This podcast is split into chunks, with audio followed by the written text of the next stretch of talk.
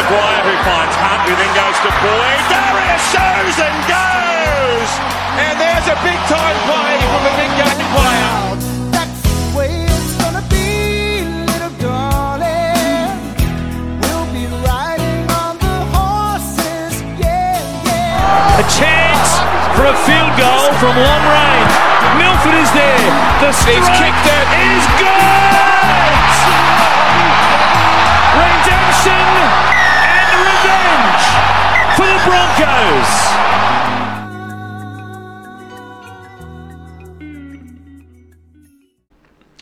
Hello, Broncos fans, and welcome to the round one preview, round two review episode. No, I got that backwards. Whatever, we're running with it. As always, I'm Mitch, and I'm joined on the line by our, our good friend Simo. How you going, Simo? Yeah, now I've had better weeks. How about yourself? You've had better weeks, mate. Um, Yeah, Are, I you- are you are you st- are you still working? Yeah, we're still working. I've um, I've had like a cold all week, so lots Yeah. of lots of coughing. Which as soon as you cough around anybody, they're like, "Do you have coronavirus?" And it's like, "No, I do not have coronavirus." But Are you sure? yeah, um, yeah, and then also my fantasy team's falling apart. So you know, there's that too. Oh, yeah, Dynasty NFL team. Yeah, Well, mate, as you Um, said, at least you're not dead. yeah, I am alive. like But- life, life does go on. How's your week been? Mate, it's been obviously if people don't know if they do, or maybe they don't, but I, I work for the uh, NRL's data company, mate, and like this week has been something else because obviously the NRL's still going, but we, we cover all the way down to under 16s and you know Newcastle local rugby and all that kind of stuff, and it's like you know most of our business in that regard kind of shut down this week with NRL, and this is probably leading QRL off right now. And you know, as selfish as it is, and I know there's millions of health reasons for it not to be going. I'm kind of happy the NRL's still going but it's just it's just been a bizarre week, mate. like, and I've I've worked from home the last two days, and it's like working from home actually sucks. what who knew? Yeah, I don't know. I'd like to work from home, but it's not really Oh. possible for my work. Well, like when I actually have work to do is when it sucks. Hey, 'Cause, like I went so I went down to um I went down to the bloody public library, mate. Today, Well, I've I've been to one of those in ten years. Yeah, I was gonna say, when's the last time that happened? Exactly, and it was actually really good. They it turns out libraries are still a thing with like Wi-Fi and everything. Well, that's great. So that was actually, and I got way more work done. That was better than working at off the office. I got all my work done in like three hours, which also reminds you how bad, how, how uh, inefficient we all our office is. But you're working from home, mate. I don't do anything. it's it's actually not great. I saw um this was just talking about obviously like people in general apparently seem to love having like meetings and stuff, you know. Mm. And um talking to someone and they were saying, Oh, the good thing about the coronavirus is like you find out what meetings actually need to be meetings and what ones need to be phone calls. That's it, mate. And um there was someone they had to they had someone wanted to have like an in person meeting with them. And so they were going to drive two hours for this meeting and then two hours back after work hours. And then they rang up and they're like, "Oh no, we'll probably just do it over the phone. Like I'm just I don't really want to travel that far." And then coronavirus and all that. It was an 11 minute phone call, and they're like, "You were going to make me drive four hours for an 11 minute phone call." That's it, mate. Oh, mate, oh, don't start me on that stuff. I, I hate meeting rooms. Meeting rooms are the worst things ever. Like they just are. Like they're good. They're good if you go to a meeting that someone's put down the minutes, dot point what they want, and then you get out of there. And but that never happens. People, No. most people want to host a meeting because they don't want to be prepared. They want to do the preparation in the meeting, and it's, it kills me. I had a two-hour, forty-five minute phone conference yesterday. yeah, that's too long.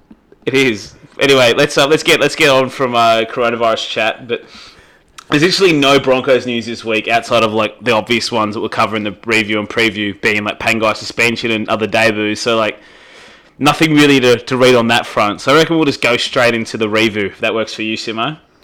Yeah, I actually have notes this time. So how about that? Week How one, we got that? notes. Yeah, Okay. it's not going to last. Uh, so round one, Friday the thirteenth of March, the Brisbane Broncos twenty eight defeated the North Queensland Cowboys twenty one at our Queensland Country Bank Stadium, the, the stadium opening.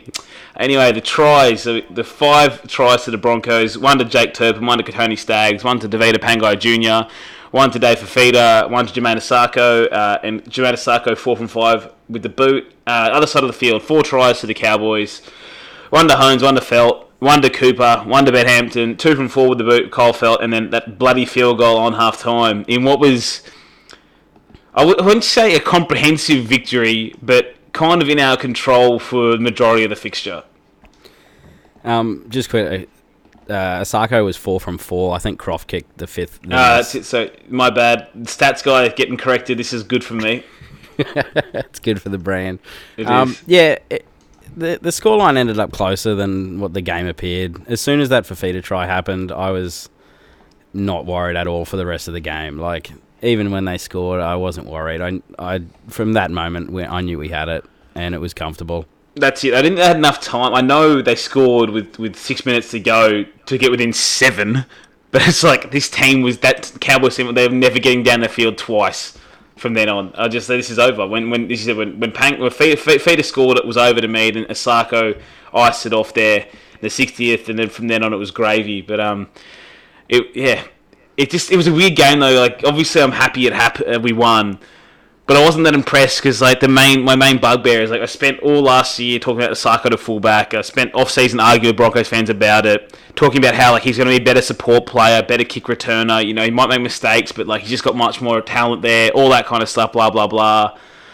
Bird does his ACL like you kind of predicted, not his ACL, but you predicted that he wasn't going to last pretty much. And then yeah, we get this Isaako performance, but it annoyed me because like again, I spoke we spoke this last season, but it wasn't the pro like the process is the problem. The result was good, but it's like in our, our best thirteen, apparently he does not in it, neither and Pango's not on the edge of it either, um, in the edge in it either. So again, I was just like, well, I'm happy we won, but like that wasn't supposed to happen. It's just annoying because, like, sure, Isaako might put in you know a bunch of good performances, and then that is going to be his spot forever. But it's like you just you have no confidence that the next decision that comes up, that like this, it was just a mistake that we got this. There was no no smart person made this happen because they know what they're doing. Yeah, exactly. That's it, mate. And he was. I know he made that one mistake late in the game that led to a try, and he probably did look. His fitness did look a little underdone to play fullback. But I mean, the other bloke's fitness was so underdone to play fullback that he got got a non-contact contact injury in training. You know, but like Isaako made that mistake. Other than that, mate, I thought.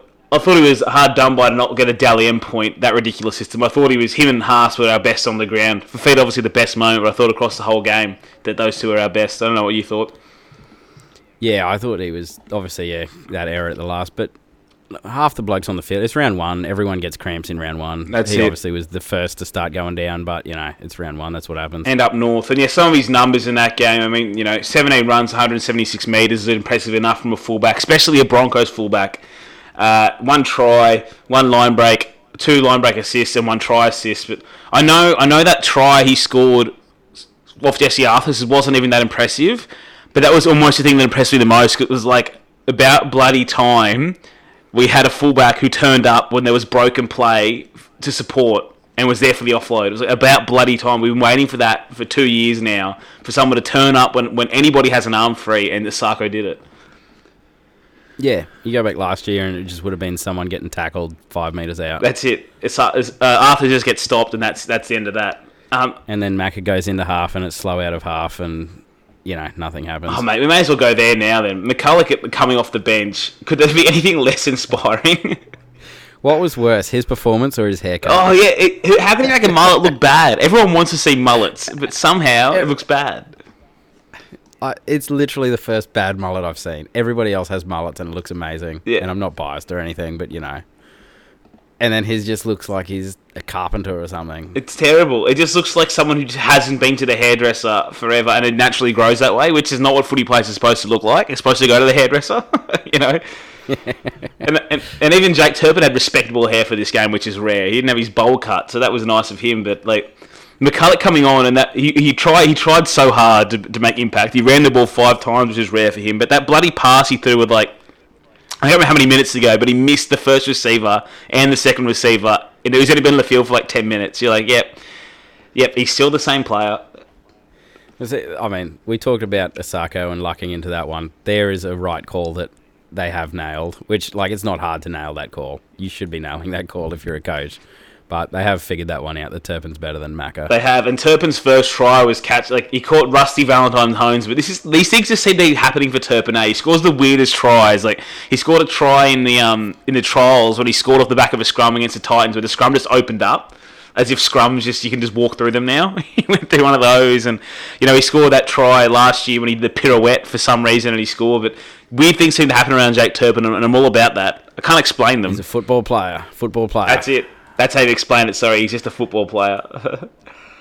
but uh, you do watch his game though, and you do think like, which one was the million dollar fullback? Because bloody hell, Val Holmes came back like buckets of rust.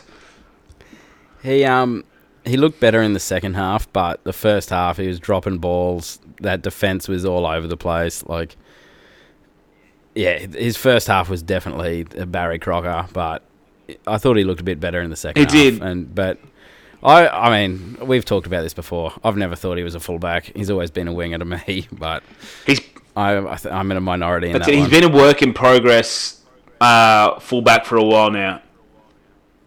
You know, but anyway, I just think, like, play someone else there into, like, I don't know, give him some more time. He's coming back from the NFL. And you listen to everyone on Fox, like, before the game, they're like, yeah, he's only been out of the game 12 months and he's a supreme athlete. He's going to be the best on the field. And everyone's just singing his praises, and then he puts that performance in. yeah, I heard. Um, I didn't see the Fox pre-game. But I did hear that they apparently called him the best player in the game when he left, which is very classic. Just like when they were calling Hayne the best in the game when he left. Like, no, nobody thinks that.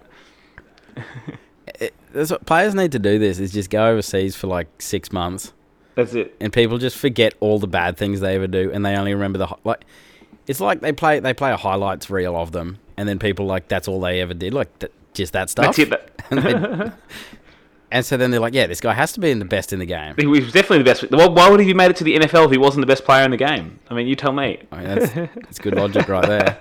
That's it. But yeah, he made that rusty mistake early, like that, just not paying attention to Marco. And he did have some good moments, as you said, late, but um, he obviously had, I think he contributed a little bit to us winning this game. But I tell you what, like also on the Cowboys, I did this on Boom Rookies, but I'll just never pick this team in the top eight until Paul Green's gone. And I think you mentioned it last week. There's some great talent in this squad.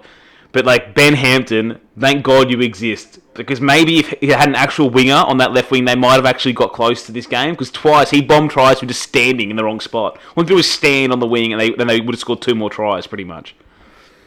Um, Dunn also bombed a try where he had like a two on one, a two on none overlap and dummy. Oh, that was good. Um, and then I think it was Jesse Arthurs made the tackle, and it was like, what are you doing? Yeah.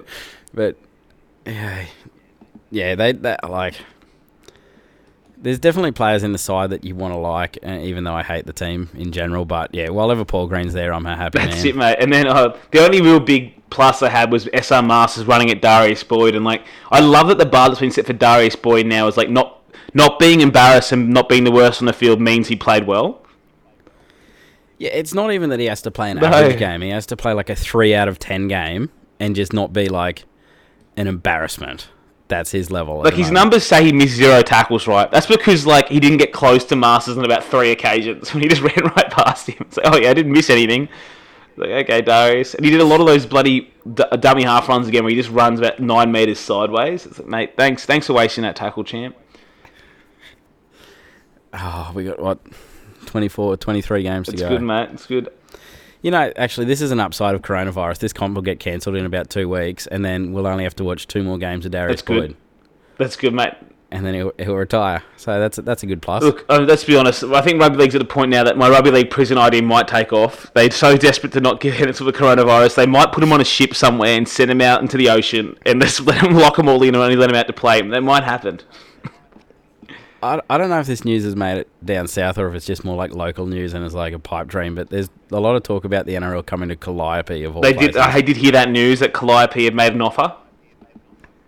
I was like, there's going to be like a field they play on out there that's like just got like a 10 meter strip down the side that's all bindies or something, eh? Like you just wouldn't want to get tackled That's right it. there. And you know how I know it made it down south, mate? Because I had someone say to me yesterday, the NRL's looking to go to Calliope. And I was like, where? Like, yeah, they're looking at talking to a town. They're going to Calliope. I was like, wait, can you can you sound it out for me? Can you spell it for me? Oh, okay, Calliope. Uh, yeah, it was great. But Yeah. uh, but yeah, anyway, we're back to this game, and, let's also talk about Jesse Arthurs. I thought um, started pretty slow on the wing. I made that uh, uh, mistake early, but I thought yeah, not too bad. Um, going when he went to the centres, I thought as the game went on. Yeah, I um, I didn't mind him too much at all. I thought he, you know, he played pretty well. I thought he looked better at the centres than on the wing, and he looked better at the centres. Like he looked good playing the centres for the trials too. Yeah, I just just want to run the Um, stat correction, mate. Apparently, he uh, missed that field goal. Not Jet Brodie Croft. Just sorry that the Ah, okay. conversion. Well, we'll, we'll just all correct each That's other it. then. and he Um, set to up. Like, yeah. And yeah. then okay, I may as well say it. Brodie Croft. That was okay. But see, that was that was that was his bar. His bar, like Darius, is a three out of ten. His bar's a five out of ten, and then I'm okay. That's it, mate. And so the the thing I'm going to be half positive on him about is like we people always say like in in rugby league in general, if your forwards dominate any half, like a half can look a lot better than they mm. are. And our team does do that. We do win the forward battle most games. Like we did all last year, but our just halves were you know, we didn't have a half to actually take advantage of that. Whereas the way Croft was running, like runs back in behind the ruck and the kind of things he can actually do, which isn't a whole heap, but you know, he takes advantage of that sort of play, and so maybe it won't be a complete disaster. Yeah, I'm not going to read too much into it over one game, but it, it- there was that one thing I had did say he's been good at is that run back behind the ruck, and he did do that in this game, and he's not too bad at that. But I guess the thing I enjoyed more out of it was like it was finally the first time in a while that Milford wasn't actually playing halfback, and he looked much freer. And whilst not everything really worked for him, it's really nice to see him pop up on opposite sides of the field and, and turning up to to a, in a few areas. And he only touched the ball 30 times for Milford, which is way way down last year. Some games last year were making him touch it 70 bloody times.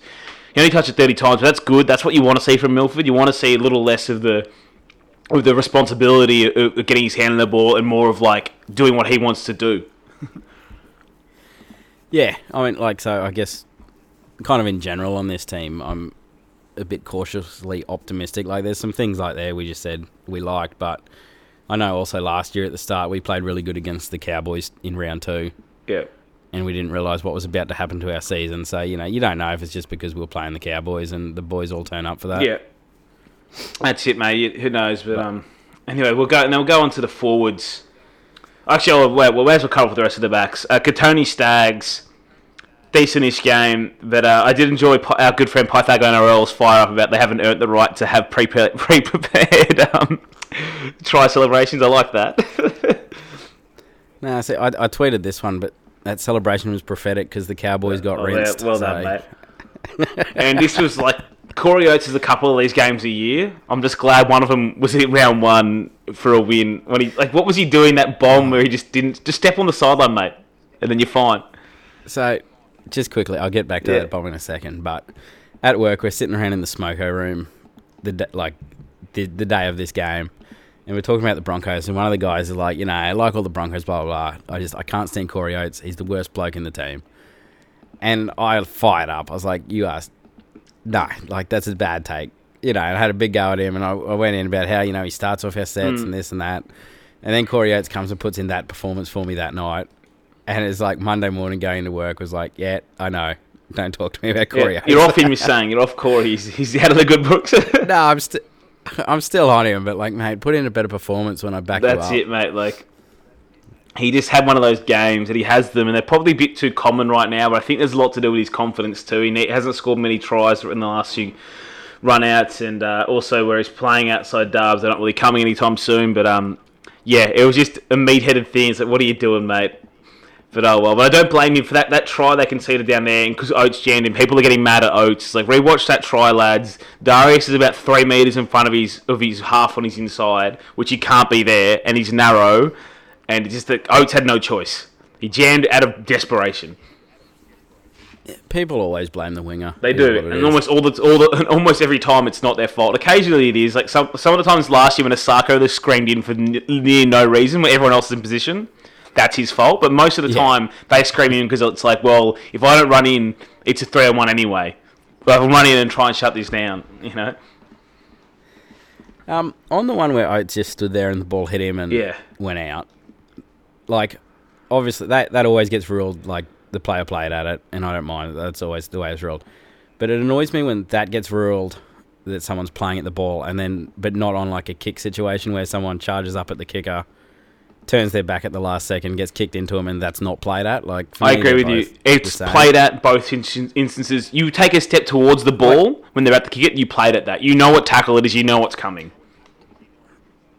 like in both instances, the player isn't physically trying to Yeah. grab the ball, but they're moving to get involved in the play. Like they're involved in the football game. They're trying to influence the game. Like you know, f both for me, they're both the same. You should have, yeah, Yeah, no, I agree with you.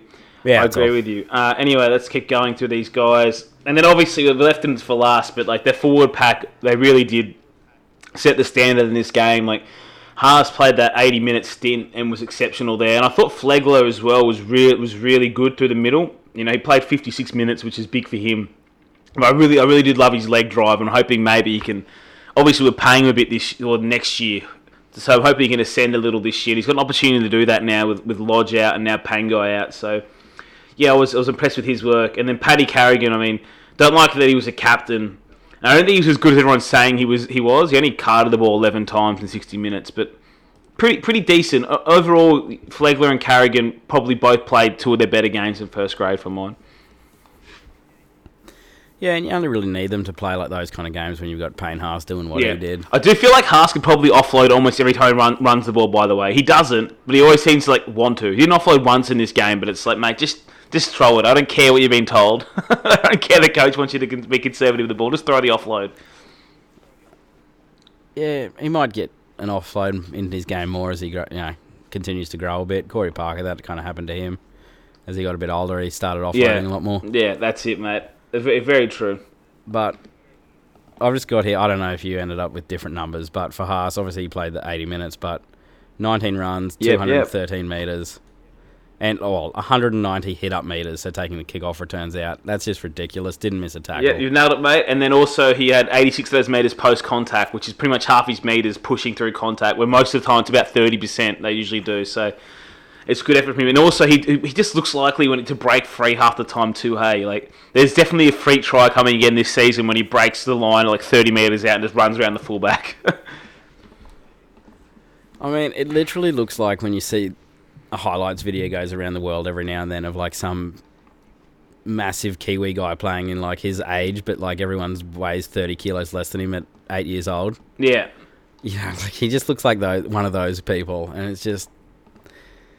It's not really fair to everyone else on the field. Yeah, that's it, mate. and then um, Pangai. Okay, he sh- that was not worth a charge. I'm not trying to defend him because he's my boy. He's obviously got this because of his reputation, and he's earned the reputation he's got. So he probably deserves to be charged because of what he's, you know, reputation ends up being what you do. But like, mate, he did not hit Justin O'Neill l- high. Did not hit him late because nobody was on him. Nothing he did, in my opinion, was illegal. Yeah, uh, like I didn't think it was too bad when I first saw it, but everyone else on Twitter was saying it was not late but high, and I it was a bit hard to tell on the camera, so I just assumed it was Yeah. because you know I'm always gonna any like people always you That's defend it. your team. You're like, oh, you know, it wasn't that bad, but as you said, in the end, he's known for this sort of stuff. And those players, like we've, you see the same with like Jared Waerea-Hargreaves. He always gets charges and suspensions more readily than other players do because it's oh. it's what his game is. And TPJ, Yeah, he's fucked too, now. so- Like like te- like uh, Hargreaves was. Like he's any time he does anything now, he's looking at four plus weeks, and they accepted it. And I know they didn't want to fight it because it was six weeks, but it's like, yes, it's definitely stupid that he that he walked the line. But what he did was similar to me. Remember when Justin Hodges jumped on Brett Morris when he was injured? Like Brett Morris collapsed, and Hodges hit him hard, and it was it, Yeah. What Pangler did was grubby, but to me, it didn't break any laws of the game. And I thought first look he did hit him in, in the head, but having watched the replay, he doesn't hit him in the head. And whatever. That's just it's frustrating, and he and he still has to own some responsibility there. That the first game of the season did something a little stupid too early. But um, you want your edge. To me, I've said this before. I want my edge forwards to be enforcers like that. And you know, you look at Tariq Sims for example at, at the at the Dragons. He hit Josh Reynolds about 17 times on Sunday, a few of them late. Even last year, a shoulder charged someone on the head, but because he hasn't got the reputation, he's allowed to be an enforcer on a weekly basis now. But Tevita Pangai has a reputation, and any small thing he does now is suspension. And even we've seen people prove last year when he hit Cooper Cronk late, people were then doing after that the exact frame by frame times he hit, people, hit other players late by other guys who got off, and Sims is one of them.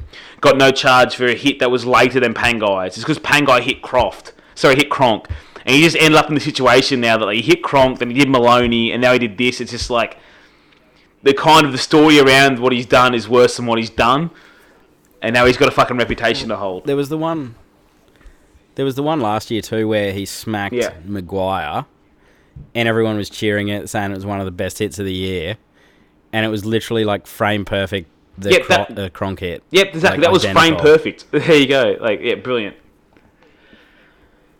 Um, but I mean, like he he has to realize too when that's your reputation, you've got to be more careful. Like he has to be more careful than most of the other Fords out there. You know, he's got. I to agree with you careful 100%. Like, I did say that what he did is still stupid because he knows what he's done and in his reputation, what he's got. But it's just like, it's just unfortunate the way it's come about because I still don't think any of them in their own vacuum are that bad charges. But, you know, you, you rack them up and that's, that's what happens. And, yeah, anyway. People saying also he's the grubbiest in the league. Like, 100%. please, Oliver Vunivalu's in Well, that's the it. They're playing jersey numbers, mate. Just like when he hits Cronk and that's worse hitting Maguire. It's just it's jersey numbers and the person it is. But Vunivalu by is by some distance the biggest grubber in the game, and he's probably he's kicked someone in the head running the ball back like five times now, and no one gives a shit. No one cares that he's kicking people in the head, jumping when he's running the ball back because he's a winger, and the excuse apparently doesn't know the rules. He knows what he's doing. They'd care if it was Billy Slater, but like you said, playing the number, playing the man. Um, I've got Yeah. one thing here. I don't know if you I'm here, mate, I'm here. there. Okay. Um. Uh, I don't have any like stats or anything to back this up, but just from what it seemed, uh, I think we kind of touched on this a bit before with Isaako was backing it up, but it just seemed like we were happy to throw more offloads and kind of play that way a bit more than we have before. And we've had then like the people were there to back it up, um, Isaako Yeah. and Croft a bit. Um, I don't know if you, uh, I haven't talked to you about this before, but yeah, I wasn't sure if we had like more offloads than previous year. Well, we, like we didn't really have a high of a number, but I It agree with you. That it looked more likely that we were going to offload to somebody who was supporting rather than just no one standing behind the offloader. Yeah, that's probably part of it. Is like people were yeah. options uh, instead of like our main support player, like being Darius Boyd, Standing and having a stare. nothing. That's it, mate. And uh, we probably could touch on the bench a little bit. The, la- the last guy that's starting we talk about is that Dave Fifita try. I, I, I, I couldn't believe it when I saw it. Like, Yes. it, there, there was literally, like he he breaks the line, and then should have been tackled about five meters down the field, which normally happens on stuff like this. The fullback should have taken him, and then when he has to run around the fullback, you know, any of the support coming after that should have also caught him. Like, it's just ridiculous what he did. I, I had it. Cra- Yeah, mate, that's it, like- stuff.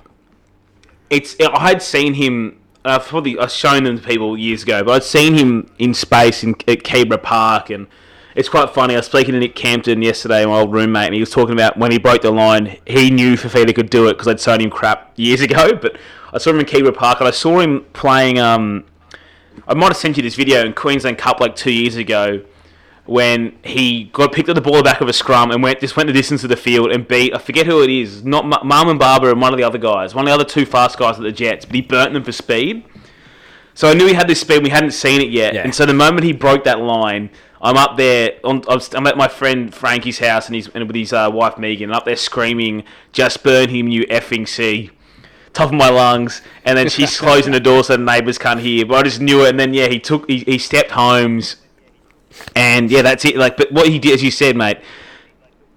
I know it's we're getting used to a couple of freaks at our club, but what he did there is like things that you know guys like Hayne would have done when when they were at their peak, or kind of a GI thing, whatever. You know, doing something from their own half. It's something backs do.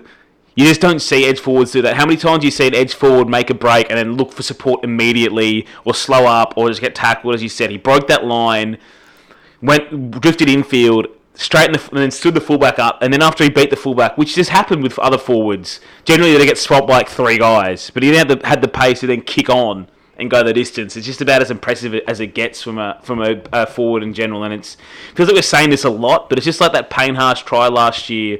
This Fifita one is just one of those ones, is you know not once in a lifetime, but bloody close to it.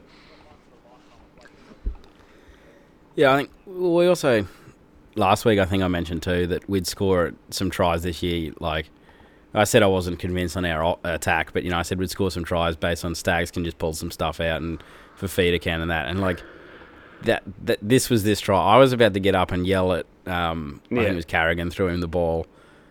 Because like he went into half and it was just like he had no idea what was happening, Yeah. and he's like, "I'll just throw it to Fifita." I was just yelling at my TV, and then yeah, just right when you need it, Fifita can just make that happen. And, you know, that's last year we had games saved because of, you know, individual efforts from brilliant players. And It was, mate, was and as you said, and I love that he went through Coen Hess, that absolute fraud, to do it as well, which is great. But yeah, it's like it's funny. Like obviously, me and you, uh, we've had wrong takes, but one of like so every now and then you have one of those takes, and we've both had them that you just you can never be righter than you were. And I remember saying on this podcast like two years ago that that he was better than Jaden Sewer when he was seventeen. And it's like, yeah, I remember that. One. I remember, of course, I remember how right I was, but I remember that on the night. Like, I remember when people thought, like, sorry, people didn't know who this guy was, and it was just so obvious that he was a first grade talent. And it's nice to see him, like, not long down the track that to be the guy he is. But I did love the dumb take. Look, if you take away him scoring the best try ever, Simo, he didn't actually have that great of a game. really, it's it doesn't make any sense. Yeah, if. It's like you get to the end of a touch football game and you're like, guys, if we had have scored That's more it, tries, If you just take away all the won." things we did wrong, we played well. okay. Yeah. Okay. Um, and final little things. I thought Rhys Kennedy was pretty gas off the bench. I don't know if you have any different thoughts. I don't mind Herbie Farnworth. He looked okay in his small stint. And I was happy. Jimmy Hopper only played 20 minutes, but I was happy to see him play. He's kind of earned that run. And he, he, he played pretty well in that 20 minutes of mine. And now he's got to step up in Pang, Pangai's absence. So I'm glad he got the little run before it. Okay. Yeah. Anyway, as you said, um, I'm still not completely convinced by this team just because obviously there's we already these are things we know. We know the four packs could be know there's individual talent. I'll be impressed once I start seeing us doing things consecutively that we plan and running over teams and winning like that. But I'm just obviously happy to win the first game at the Cowboys' new stadium because you can't take that away. We'll have that forever. Yep. Yeah, I think just on that, like we obviously we had good games last year, but it was just up and down. We had absolute trash games. You know, if they play at like this level consistently every week, you know, I'd, consistency would be a big thing for me. I'd love that. Um, and I think if you if they played at that level every week, you'd go a long way to beating a lot of football sides. Like, it wasn't the greatest in the world, but you know, you'd you'd still Yeah, beat a fair few mate. playing That's football it. like that. And the, the edge defense still scares shit, the shit out of me, by the way. Like the Cowboys don't spread the ball fast enough. Oh, yeah. But man, we are so narrow. The edge defense on our goal line scares the bejesus out of me. And there's some teams still like there's still gonna be a game this year when someone puts 40 on us. It's just gonna happen. That's it. Yeah, but you know That is, mate. Okay, let's move on is. to let's do the preview of this week's game before we jump into the questions. So, rugby league still exists, which is great. but but tomorrow, ap- the apologies moment. for the short lead in, but whatever. the Bron- Brisbane Broncos take on the South Sydney Rabbitohs at 8 p.m. at Suncorp Stadium with no one in attendance. Uh, history between the sides. Well, we used to have a great record over them. Not so much now because of bloody Wayne going. Sorry, we do have a great record over them. We used to have the undefeated streak against them. Gone now thanks to Wayne. But uh, the head-to-head record is the Broncos have won. What have we won? Twenty-nine. They've won thirteen. We have drawn once. Uh, Bunny's won the last two. Anyway, the Broncos team this Simo. Righto, fullback we got Jamayne Isaako. Uh, on the left wing, Corey Oates and Darius Boyd, I think. Uh, on the other side will be Kotoni Staggs and Jesse Arthars. 5'8", Anthony Milford and halfback Brodie Croft. Front row of Thomas Flegler and Payne Haas with Jake Turpin, the hooker. Second row, David Fifita and Jamil Hopoate, Patrick Carrigan, lock. Interchange of Herbie Farnworth, Andrew McCullough, Rhys Kennedy, Ethan Bullemor, and the reserves at the moment just two of Tom Dearden and, And over for the Petterson-Robati. Rabbitohs, they've full strength. And, you know, Latrell Mitchell at fullback, Dane Gagai and James Rob. Sorry, Gagai on on the right wing, Campbell Graham's on the left wing, Roberts at right centre, Braidon Burns at left centre. The halves, you've got Cody Walker and Adam Reynolds. The forwards, the front row, you've got Tevita Tatola, Damien Cook at hooker, and Tom Burgess, the other prop. The back row, Jaden Sewer, S E W E R, Sewer, uh, Cam Murray, and the lock Liam Knight. On the bench, Mark Nicholls, Ethan Lowe, Hame Sele, Alex Johnson, and the two reserves left are Bailey Sarian and Troy Dargan. The first thing I want to say is I am shit scared of James Roberts running at Darius Boyd. Like, I'm having nightmares about it. Yeah, th- this was going to be my first thing. We know better than anyone. James Roberts loves a revenge game, uh, especially when he feels Yeah. that he was hard done by. You know, we saw we saw every time That's he it. turned up to play the Titans what he did to them, um, and you know I'm sure he feels that he got stiffed by us, and in particular, you know, Seibold. And I'm sure Darius Boyd is a worse centre than any he played. It could be Titans, close, but most likely, yes. Um, I, I mean, I might put some. money on oh, God, the revenge hat trick. Yeah. And he'd be giving us the. Sh- There's no one there to shush. That's a good thing, mate. Yeah, there's. he'd still do it. He he shushed an empty grandstand at the Titans Yeah. once. I mean, Um, maybe maybe the lack of crowd will make him less angry, but I don't know. I'm yeah. I'm hoping I can we can catch some of his yelling at things on uh, on the uh, the effects mics, which is great. Yeah, I but. Yeah, that's definitely the big one for me. He, he loves a revenge game, and it's Darius Boyd. So Yeah, I that's it, mate. Agreed. Um, also want to comment. We said this in preseason again. Our lack of forward depth is embarrassing. We are down to literally the last. Like we've got Ethan Bullemor in there, and then Pride Petterson Robati is the last forward we have already. like that's it. That's the last forward we have. It uh, we can pick. So if we have another injury this week, Pride Petterson Robati plays next week. But if it's not crazy to think that you know we could be one or two injuries down in another few weeks, and then what? We uh, we're going to be playing Darius Boyd in the back row or something. um, Oh, yeah, that- Matt Lodge just started running again. Oh, so oh, yeah, that, that scared me too. away. Reading that, it's like, oh yeah, he's running, but they got to see how the running holds up in like three or four weeks. It's like, fuck, he's just going to do it again, isn't he? Well, this is the second time he's done this like the same way, and he didn't have surgery and just kind of like got over it. So I don't know. We'll see. But Yeah, I should be ACLs listening to you since you're now uh, the predictive expert. Just- yeah. um. I mean, it, just, it made sense. You know, don't don't run that That's much it. if you've got a bad ACL. You know, I thought it was yeah, pretty common believe we had sense, a- but, a new you know. guy on that. That's good. Um, Um, interesting as well to me is um, obviously playing at Suncorp in front of no no crowd of fans. Um, it just I'm okay with the empty stadiums for a lot of it, but Suncorp has such a feel. It's going to be weird. Like the ANZ being empty didn't feel that weird for the uh, Bulldogs game right now. It's like yeah, this is kind of the similar thing, but it's like Suncorp games have a feeling, and that not being there is going to be bizarre. And there's no one for well, Pangai's out anyway, but there's no one for him to layer up in front of. Maybe he would have played better without a crowd. There's no one to be a dickhead in front of. Yeah, probably. I did like I've I've got the Bulldogs game on in front of me, but obviously I have it muted at the moment. But I watched a bit before we started, and I I like it on the TV without the crowd, That's it, mate. as in like you can hear stuff. I do like that, but um, I I just. I'm keen to see how the Eels go. That's I it, mate. Mitch Moses just Yeah, I tweeted that last week, It's saying like, look, we may have lost the negatives. We lost the crowd sound. The positives, we're going to get the swear mic. Like we're going to hear them all swearing on mic. It's great. Like, Uh, You just know the professor's going to get content from this season for like the next four years. it's, finally been relevant like, again. It's been three season. years, and I'm back. Um, I actually think. Well, actually, think this game's winnable. Not because I think I'm, we're better than what they're like. I don't think one game changed my mind on our team. It's more because I thought South started much slower than they than uh, they would have liked.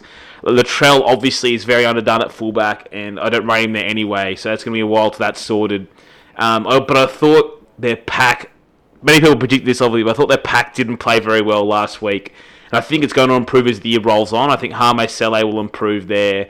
And you know maybe they'll figure out get some more out of Liam Knight or similar. But last week Tavita Tola was their best forward, and that's not really a recipe you can rely on. So um, I'm actually I think that forward battle, even without Pangai, we could win that, and you know winning that is more than half the battle for, with our custard with, with our custard backs. Yeah. Um.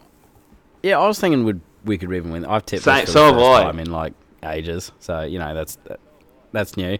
Um. I just think also we played better in Brisbane, like all last year. We won most of the Brisbane games, even how we were playing all year, and lost all the Sydney games. Um. I don't know how much the crowd factors into that, but I think you know still. I'd rather Yeah, I'm with you, mate. I do think we, Brisbane is a big factor for us, and I, and I just think we can do it. Like, I know that that South's backline is star started. They also started slow last week. There wasn't enough work out of many of those guys, not enough involvement from all of them. And if we win that forward battle, you know, we can probably get it potentially get a roll on there. And I, and I don't know because they changed things. They moved Murray off the edge last week and moved around. I, I think Sewer and Fifita are matching up which I'm here for Vita running over his damn face, which that's what I'm relying on a lot. I want him to run over his damn face and not not get revenge because you know we he's not South's revenge. Vita's not going anywhere, but just to make a statement we made the right call, obviously. Yeah, I mean, it's yeah, it's a no-brainer. Obviously, you'd you'd take Feeder a million times over Sewer. Um, my only real worry here is Damien Cook is going to be in his natural element. There's no big crowd, so he's not going to get confused for a prelim, and it's a sandpit. So The sandpit, all- mate. everything coming up Damien Cook right now. Mate, I don't know about you, but I think he's pretty good at running on it. I've heard a thing or two. yeah, mate. Yeah, boy, do I Yeah, have a stat for you. Do you know what he used to do? Um, but yeah, you know, obviously he he doesn't like big games, so it's, it's a worry that there'll be no crowd to. He must just get nervous in front of like Yeah, that's crowds it. of more than five thousand people. Well, we can. I, mean, I do like that they're still playing the stadium noise in, in there. Maybe we can pump in crowd noise. They used they are used to that at South, but if we pump it in a really loud, it might scare him. yeah, neither, mate. um, We're not yeah, really going to all I've really waste time on game. fluffy previews. We've said that this year. Like you know, we'll see what happens. We haven't got that much confidence, but I do feel like this week I am more confident than I probably should be. But I, I just feel like we match up quite well with them at this point of the season. I think as the year goes on, they will probably ascend to be the better side than what we are. But I feel like right now, with how underdone they, they, they looked last week, we were a really good shot. Yeah. Okay, let's get on to the agree. questions, mate. Um, yeah, I've gone one week and I've already like cut out my. God, yeah, in one week. so let's go. I had everything written down. I had people's names bolded, like so I could see and everything. It It's a funny thing, by the way. But we all, I don't I- we don't look at the podcast charts often, if at all. But this se- this last week, I tried to set up some tracking for both the podcasts I do, and I had a look at um the Australian rugby podcast rankings in the Apple Store. And as I as I said, it's like, of course, the one I put all this effort into for the last four or five years. Boom rookies. I've invested time, money, whatever into preparation, other people's time, guests, all that kind of stuff. I was top five, stoked by that. But of course, of course, me and you doing our low effort bullshit, whinging at the Broncos, being less prepared than ever, doing this whenever we feel like it, hadn't recorded on schedule forever. Of course, we were number two. Of course, we outranked. Like, of course, we were. we stopped doing. Like, the problem is, if, I think the, if we keep know. winning, we'll probably slide down those rankings. Like, I can't. It's pretty funny hearing how pop, more popular the podcast is when we're, when we're miserable. People just love the misery. It's just it, ma- it explains the news perfectly. It's disaster porn, but podcasts. Oh, we could good we could do a Cleveland podcast. Put, write that down for the off season. Uh, um, right, so Michael Rook on Facebook. He says at least with the 1.5 meter rule. yeah, should be that, plenty isn't that funny? I do. I do like that. There's like there's a on the bench now. They put a rule in that the bench seats are 1.5 meters from each other, and it's like, boys, I think we're missing the. I'm missing the point here. like they're still tackling. They're still going to be next to each other. They, there's, they're still touching each other every three seconds. Like maybe you can skip the uh, the bench spacing. Did you see? Um, I think it was Brenton Reed on Twitter. Like it was after the first game, because the NRL put out like the guidelines and like how to interact with fans, and it was like no handshakes and all this sort of stuff. And then he blew up Yes. after the game because all the players shook hands with each other, and he's like, "How come they're not following the rules?" Was like, he was just had his he had his hand in his Like- face on the ground at three seconds ago, just- rubbing his face into the ground. it's like, what? Yeah. Just how dense are apparently, you? Like, apparently, viruses only Anyway, spread by hand contact. Nothing else. Well, even I um obviously touch football was a night ago. I didn't go to our touch football game because of the worried. Um, but someone else was saying that their touch comp, they got told all the teams go got with told not to shake hands after the game. Yeah, so they spent forty minutes running around touching each other, Yeah. and then like no, don't shake hands. That's So it, mate. that- they said that was an interesting one. Um, righto, keep going on this one. Dale Chester Mate, said thoughts on Croft's impact. I'm so not going to make one game on him a bit. change years of what I've seen. He's had good games like that at the Storm occasionally, but it's um, one of those things, mate. As we've, we've both said this before as well, it's kind of a win-win here. If he goes terribly, we're right. If he goes great, we're wrong, but it's for our team. Yeah, I think um, as far as the forward pack is behind here, like obviously the Storm always have a decent forward pack, but I think there's we've got obviously better individuals in our forward pack that can make moments happen for him too. Like he's running Yeah. near I mean- or Fifita, you know these blokes. We have said in the past just- that a mediocre full halfback's all we needed to, to to steady the team with having Milford there, and now Isaako fullback potentially fulfilling his potential there. But uh, I still was also worried about his defense. Again, they blamed um, who they blame was it Arthur's? Anyway, they blamed a centre when uh, Gavin Cooper went over, but it's like Brodie Croft was the guy who was like two men narrow that he just went through. So it's not the centre, the outside man's fault. but yeah. Yeah. Uh, Rory Smith, he said predictions for the season and have they changed since the season is now behind closed it's- doors? I think it's dangerous predicting anything right now. like about what's going to happen. Like, I mean, there's the, every single day there's a new discussion at the NRL that what potentially could happen, and you know, Origin's apparently going forward, but also Origin could be after the season. It might be cancelled. You know, there, there could be a massive outbreak next week of coronavirus in NRL players that kills everything. Like, I don't know if anything worth predicting anything, but um, predicting for the next few weeks is we might go okay-ish. But yeah, that's like as soon as a player or like Yeah. staff gets sick, that's it. That's the season. You see it happen like every other league. Happen in soccer, happen in the NBA. It, as soon as a player gets sick, you just that's done. Um, Jaden Ed said, "Mitch, Well, one of them's already live. For the Cowboys over the Dogs, I've tipped. I've tipped the Panthers over the, the Dragons, the Broncos over the Rabbitohs. I've tipped the Raiders over the Warriors easy. Those are all easy. Uh, the, the, the the ones where your money are made is I've tipped the Sea Eagles over the Roosters, and that's obviously uh, a, a th- shot, a shot at the stumps. If you don't win tipping comps, I pick in the Roosters every week, or maybe you do. Maybe it's anyway. Uh, Storm over Sharks, and I've also gone. even though I'm on the the ti- I'm on the side with the Tigers this year. I've gone the Knights over the Tigers, and the Eels over the Titans. But I've just gone. The Tigers were were very poor last week and got away with a win there, and I just don't think they could, they'll do it again. Um, yeah, I think I tipped. I did not just see that those. try. Did you just see that try?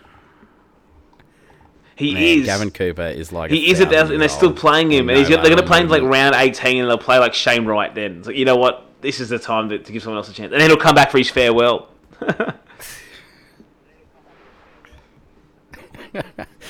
Yeah, that one was a disaster, and I'm sure people listening to this podcast will enjoy that interruption. Um, uh, Edge Matthews says, "When's Fifita try from last week make it into the intro of the podcast?" James Roberts no longer. Yeah, we, we have to change the intro. But the the, athlete, the- young Fifita. I mean, it's not hard to update it because obviously it's just bloody horses with three things over it. But I actually, um, I've I've got my my missus is over here from Russia, and people know I've been living with my mum to save money for that. Anyway, we've popped. We're living at my dad's now temporarily as well, just because there's more room for both of us.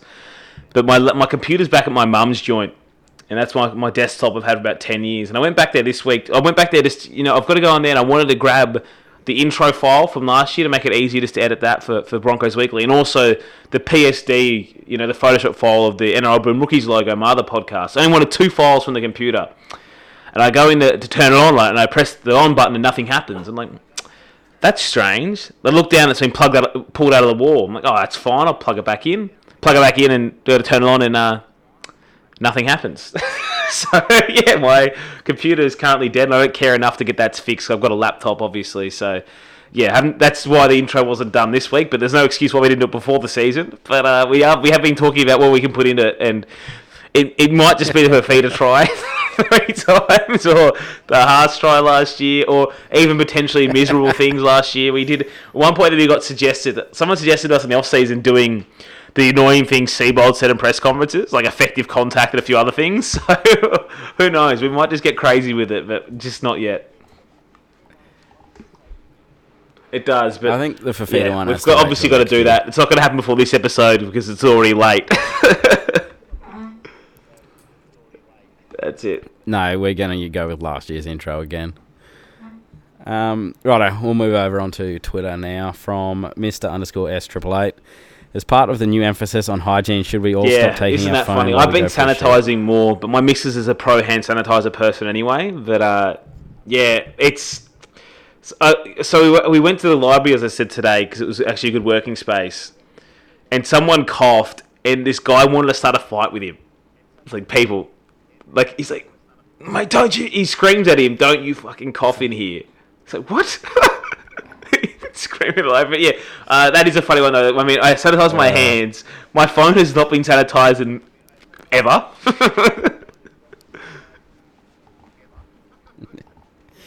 Um, I mean, I don't clean my phone, but I also don't take it with me into the toilet because are you I like are you a business shitter? get in and get out. You know. Yeah, I, I'm not. I'm not sitting around there for ages. I was like, Oh my god. I just saw I just saw that the my the, the Bulldogs Also, try. My god, he can't move.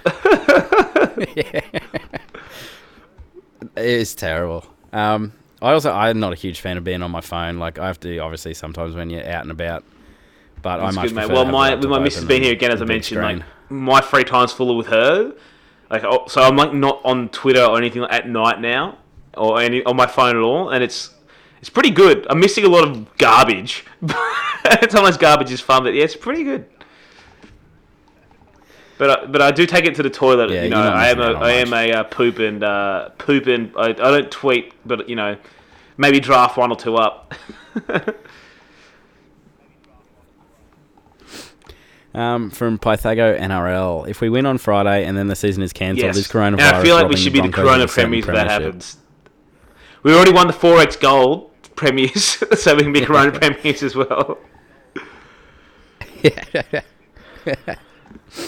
Uh, Ewan underscore Thomas. Which of our young forwards do you expect will realistically end up manage will realistically end up managing to hold on to? If you were head coach, would you hold on to TPJ? Media seem to suggest we should shop him. Personally, Mate, I people, like the people are aggression in his idiots. game. we'll start there. The media don't watch enough rugby league, mate. They don't. It's all it, it, it's all about reputation, not performance with them. And and to a year ago, they would have told you Pangai is our best forward, and now they're telling you he's not worth anything. And it's like, yes, Haas and Fifita have ascended past Pangai. Does not make Pangai any less of a player. He's still a good rugby league player. As you said, his aggression is still needed. You keep Pangai around, and obviously right now they've re-signed all of them. Fifita hasn't re-signed it. He's going to re-sign. They haven't bit the bullet, but for me, the guys you have to keep are obviously Haas and Fifita. The rest of them, even though I love Pangai, they could all leave. And it doesn't matter that much. But you do think they're the ones that they really got to hold for me would be Haas, a feeder priority one, obviously. Number two priority is Pangai, maybe Lodge. Then three, Carrigan, Flegler. Joe O is the one I cut tomorrow if I have to save cash. And then uh, we don't we use the starters so much at like oh, we once we're fully fit, we can get away with having two potatoes on the bench because they use Haas for like 80 minutes, Lodge for 60, Carrigan for 60. The other prop has to play like two of them have to play like 20 minutes. We got two potatoes there. Who cares? Um, I mean, once you get past like in your tiers That's it. there, once you get past Lodge, I don't honestly care about any of them. If if they all got signed elsewhere and we had to find replacements, uh, I mean, like, in the end, as you said, Haas and None of Fifita them are like the two you can't lose. point. The rest we can re- we can recover from it and we can manage. You don't want to lose some of those, Yeah. but you can manage all of it. And and it's with our backs again. I couldn't give a shit who we lost, bar Milford. really, I like a lot of those players, and I like Oates as well too. But none of them I wouldn't lose sleep Yeah, over. We've lost great, plenty of great players in our time. I wouldn't lose any sleep. Yep. Um, righto, from Denny Boy, 1995. Has there ever been a Oh, bigger man, international like, tragedy than Magic? I mean, look, we've been looking forward to that since last Magic Round. Me, me, and you, obviously, many others, and we and we we didn't. We kind of did use information I, sh- I shouldn't have shared, but I shared with you and uh, Frankie when it was on to get early tickets. Sorry, early flights and uh, accommodation booked. We are ready to go, pumped forever, and this bloody garbage. We've got our money back, which is doesn't even feel good. like it's not even. It does. It's like mate, like Nah, 'Cause it it, was- just feels hollow. it's hard to recapture that. Obviously, I wasn't there last year, but it's like the momentum will go away eventually. Once it happens every year, and it's just hard to capture the excitement I had for this one on the back of the first one, and what you would have had as well. And it's just gone. Like obviously, it's not confirmed it's gone yet, but it's gone. I mean, didn't someone say today there'd probably be three months before they get crowds back at the NRL if everything goes well? Like, so That's it, know, mate. It's it's gone. like That- that's it. If it was eight it's- weeks away, it's or maybe you know, ten weeks, I might have held on. But no, it's it's gone. It's six weeks away, and yeah, it's it's devastating.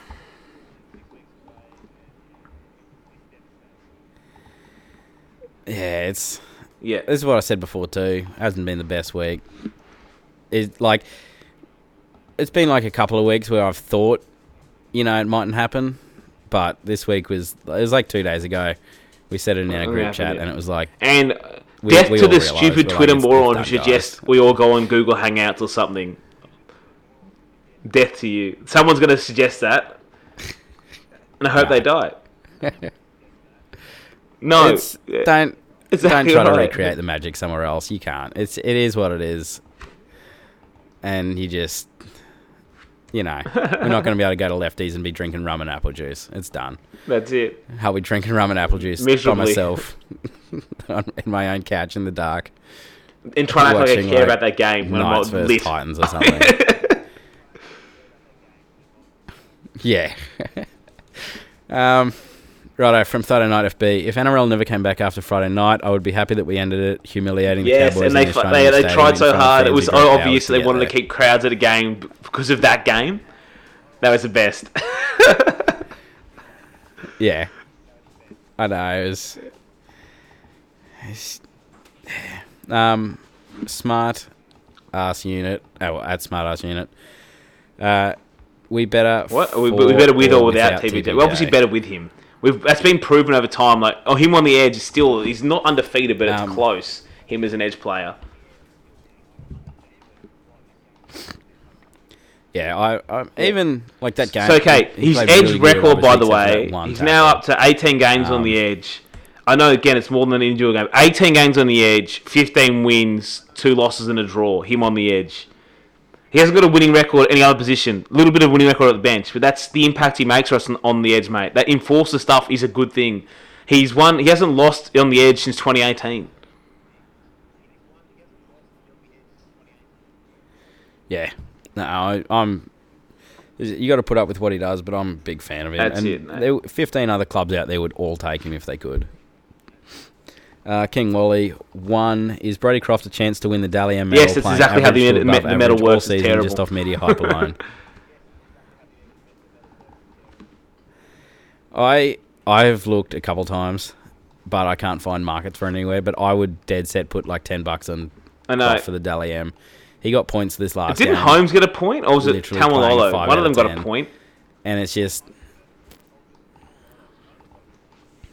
you know and it's just Yeah. It's always there's a media story like that year with mitchell pearce and he just he won he got like three points for like Because every time they won, like, oh mate, it's won Pearce is his that. calming influence. And- what? Yeah. yeah and and when they didn't it's like oh pearce was the best and he'd still get a point and it could definitely be like you could I, definitely and I know they're looking into changing that Croft is getting system. two If it- I don't know if it's coming next year or they're investigating, but it's going to change soon because they've actually.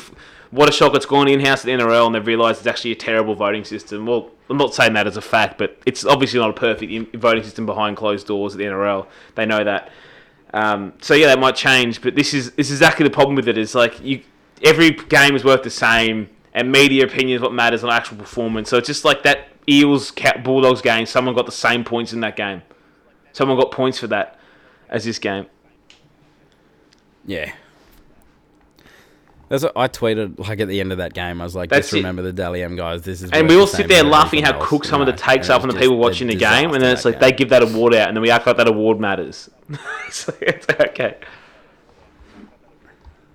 Yeah, That's like it. that. pe- That person gets six vo- six points to hand out for this game.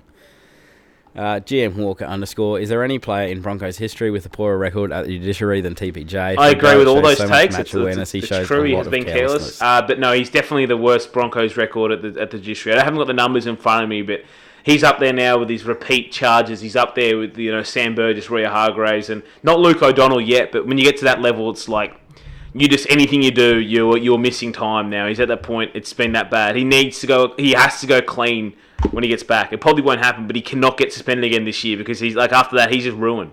The loading is ridiculous. Yeah. Matty McP, 25. Yeah, Yeah, look, Psycho for Lomax. As a long time. Lomax doubter, even your own club moved him after one game.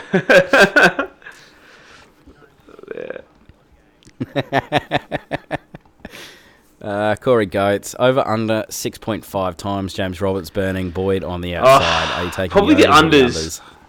because just because they got to get in the ball in a good space that amount of times, and it's Adam Reynolds on that side. But yeah, you know, maybe maybe maybe five.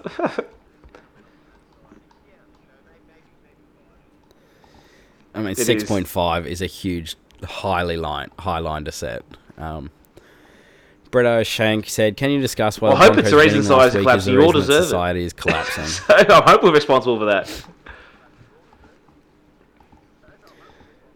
I mean, it'll it'll result in If if we're winning and there's also a global No pandemic. tune into this one when we're happy.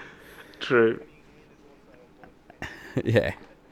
Um, this is an interesting one from Carl Schroeder. One, what happened to Andrew G after he Less, stole? the less questions asked, the more answers you get. I think.